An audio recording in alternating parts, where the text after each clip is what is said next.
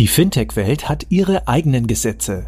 Deshalb verpassen dir Payment and Banking und Paytech Law ab sofort wöchentlich deine Druckbetankung zu Rechtsthemen aus der Welt von Payments, Banking, Krypto und Co. Kompakt in wenigen Minuten briefen dich unsere Experten Ali Reza und Frank von Paytech Law einfach und verständlich zu allem, was du wissen musst. In der heutigen Folge widmen wir uns der Frage, was passiert eigentlich aktuell rechtlich in der Kryptoszene in Deutschland? Wir schauen uns an, was sind die aktuellen Entwicklungen, wer sind die Treiber dahinter, wie reagiert der deutsche Markt auf die neuen Regulierungen und wir wagen einen Ausblick auf den Markt und die Regulierungen 2022. Viel Spaß mit dem heutigen Podcast mit Ali Reza und unserer Gastgeberin Christina Casala. Herzlich willkommen zu einer neuen Ausgabe von Alles Legal, Fintech Recht Kompakt. Ich freue mich, dass mir Ali Reza Siadat wieder gegenüber sitzt und wir sprechen heute über das Thema, was passiert aktuell rechtlich in der Kryptoszene in Deutschland. Hallo Ali Reza. Hallo Christina, vielen Dank, dass ich wieder dabei sein darf und äh, wieder mal mit dir über Krypto und Regulierung sprechen darf. Spannende Themen. Ja, ich habe es eingangs gesagt. Was passiert aktuell denn rechtlich in der Kryptoszene, vor allen Dingen in Deutschland? Ja, da passiert tatsächlich einiges.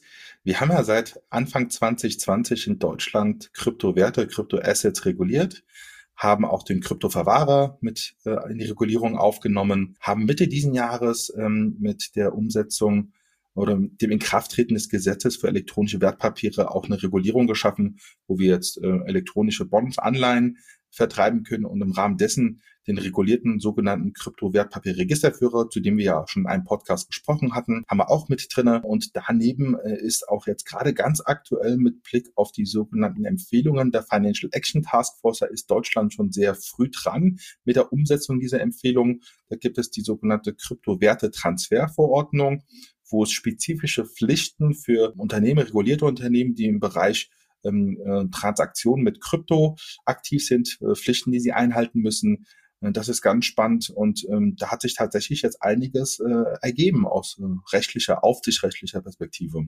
Wer ist denn Treiber dieser Regulierung? Das sind tatsächlich ähm, ähm so auch deutsche, aber auch internationale Akteure. Also äh, man muss auf jeden Fall hier die Financial Action Task Force nennen. Das ist die FATF, die Empfehlungen abgibt, wie man mit dem Thema Geldwäsche und äh, Geldwäschebekämpfung und Bekämpfung der Finanzierung von äh, Terrorismus umgehen sollte. Und die hat ja schon seit ähm, ja, Ende 2013 immer wieder Empfehlungen abgegeben, wie man mit Virtual Assets, Virtual Currencies, also Kryptowerten, äh, Cryptocurrencies umgehen sollte. Äh, das hat Deutschland immer äh, sehr schnell umgesetzt und äh, im Rahmen dessen gibt es auch in Deutschland zwei Treiber. Zum einen ist es die Politik, die äh, sagt, ja, Kryptowerte, da gibt es ein erhöhtes Risiko mit, mit Geldwäsche, da müssen wir darauf achten. Aber gleichzeitig gibt es auch die Befürworter, die sagen, okay, Deutschland als Blockchain-Standort, äh, Innovationsstandort, das müssen wir aufbauen und der Aufbau, dazu zählt auch eine ausgewogene, balancierte, also risikobalancierte Regulierung des Themas. Das heißt, man sollte eigentlich die Akteure, die mit Kryptowerte zu tun haben, nicht besser oder schlechter behandeln als andere Finanzakteure, sondern genauso. Das heißt, äh, same player, same rule, ja. Und äh, für diese müssen halt, müssen halt dieselben Regeln gelten und äh, da, da kommen ja, so wie ich es betrachte, die äh, Regulierungsvorschläge und auch die Umsetzung äh, kommen aus, aus, diesen, aus diesen Lagern. Ja wenn man dir zuhört, dann ähm, scheint es ja so, dass ja doch sehr viel in den letzten Monaten in diesem Jahr passiert ist. Wie reagiert denn der Markt darauf? Ja, das ist ähm, tatsächlich sehr überraschend. Äh, bevor es diese Regulierung in Deutschland gab äh, und als sie kam Anfang 2020, hatten viele befürchtet, dass äh, Deutschland sich damit ins Ausgeschossen hat, dass dann alle internationalen Akteure sich aus Deutschland äh, rausziehen werden und sagen werden, okay, dann gehen wir halt woanders hin, wo es nicht reguliert ist. Aber ganz im Gegenteil, äh, viele internationale Akteure sind bewusst nach Deutschland gekommen. Coinbase ist einer von denen, die auch ja jüngst die äh, Kryptoverwahrerlaubnis bekommen haben, wie wir im letzten Podcast zum Kryptoverwahrgeschäft auch gesprochen hatten.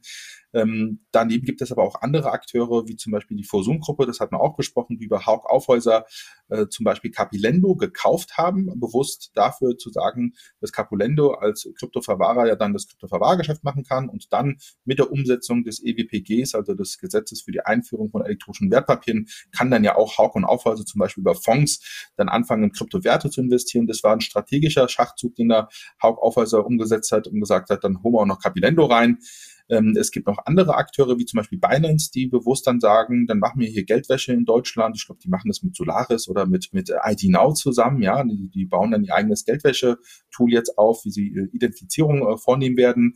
Aber auch andere Akteure, wie zum Beispiel FTX, der ganz bekannte US-amerikanische äh, Derivate-Kryptobörse äh, der auch äh, nach Deutschland gekommen ist oder hier sich äh, auch weiter in Europa auch ausbreiten wird.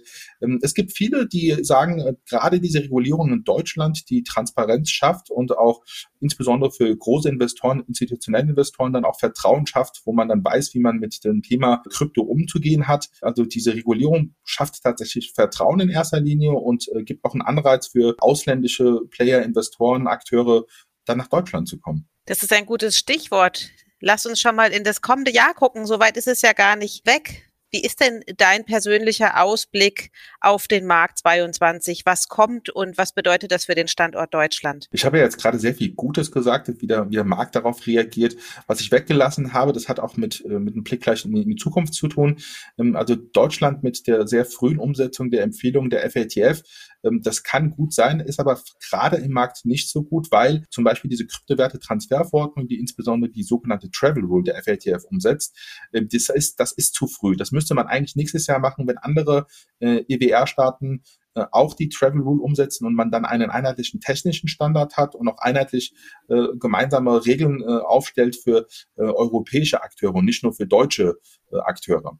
Ähm, und da wird sich, glaube ich, einiges tun. Das heißt, die Travel Rule und die Vorgaben der äh, FATF, die werden meines Erachtens im nächsten Jahr umgesetzt. Es kommt ja auch die sechste Geldwäscherichtlinie und die erste Geldwäscheverordnung. Im Rahmen dessen wird es Vorgaben geben, einheitlich, wie man die umzusetzen hat. Ähm, und deshalb, ja, leider finde ich, da ist Deutschland ein bisschen zu früh. Ja, das ist, das muss ich ganz klar sagen.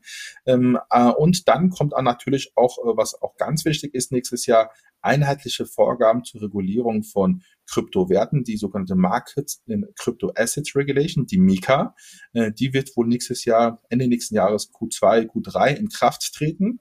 Und dann wird es für ganz Europa, für den ganzen europäischen Wirtschaftsraum einheitliche Regeln geben, wie Crypto Assets reguliert werden und wie Dienstleister von Kryptowerten äh, diese Regel einzuhalten haben. Gut, da passt es ja umso besser, dass wir uns in dem nächsten Podcast, da können wir schon einen kurzen Ausblick darauf geben, uns über Mika unterhalten werden. Soweit erstmal. Herzlichen Dank, Ali Reza. Dank dir, sehr gerne.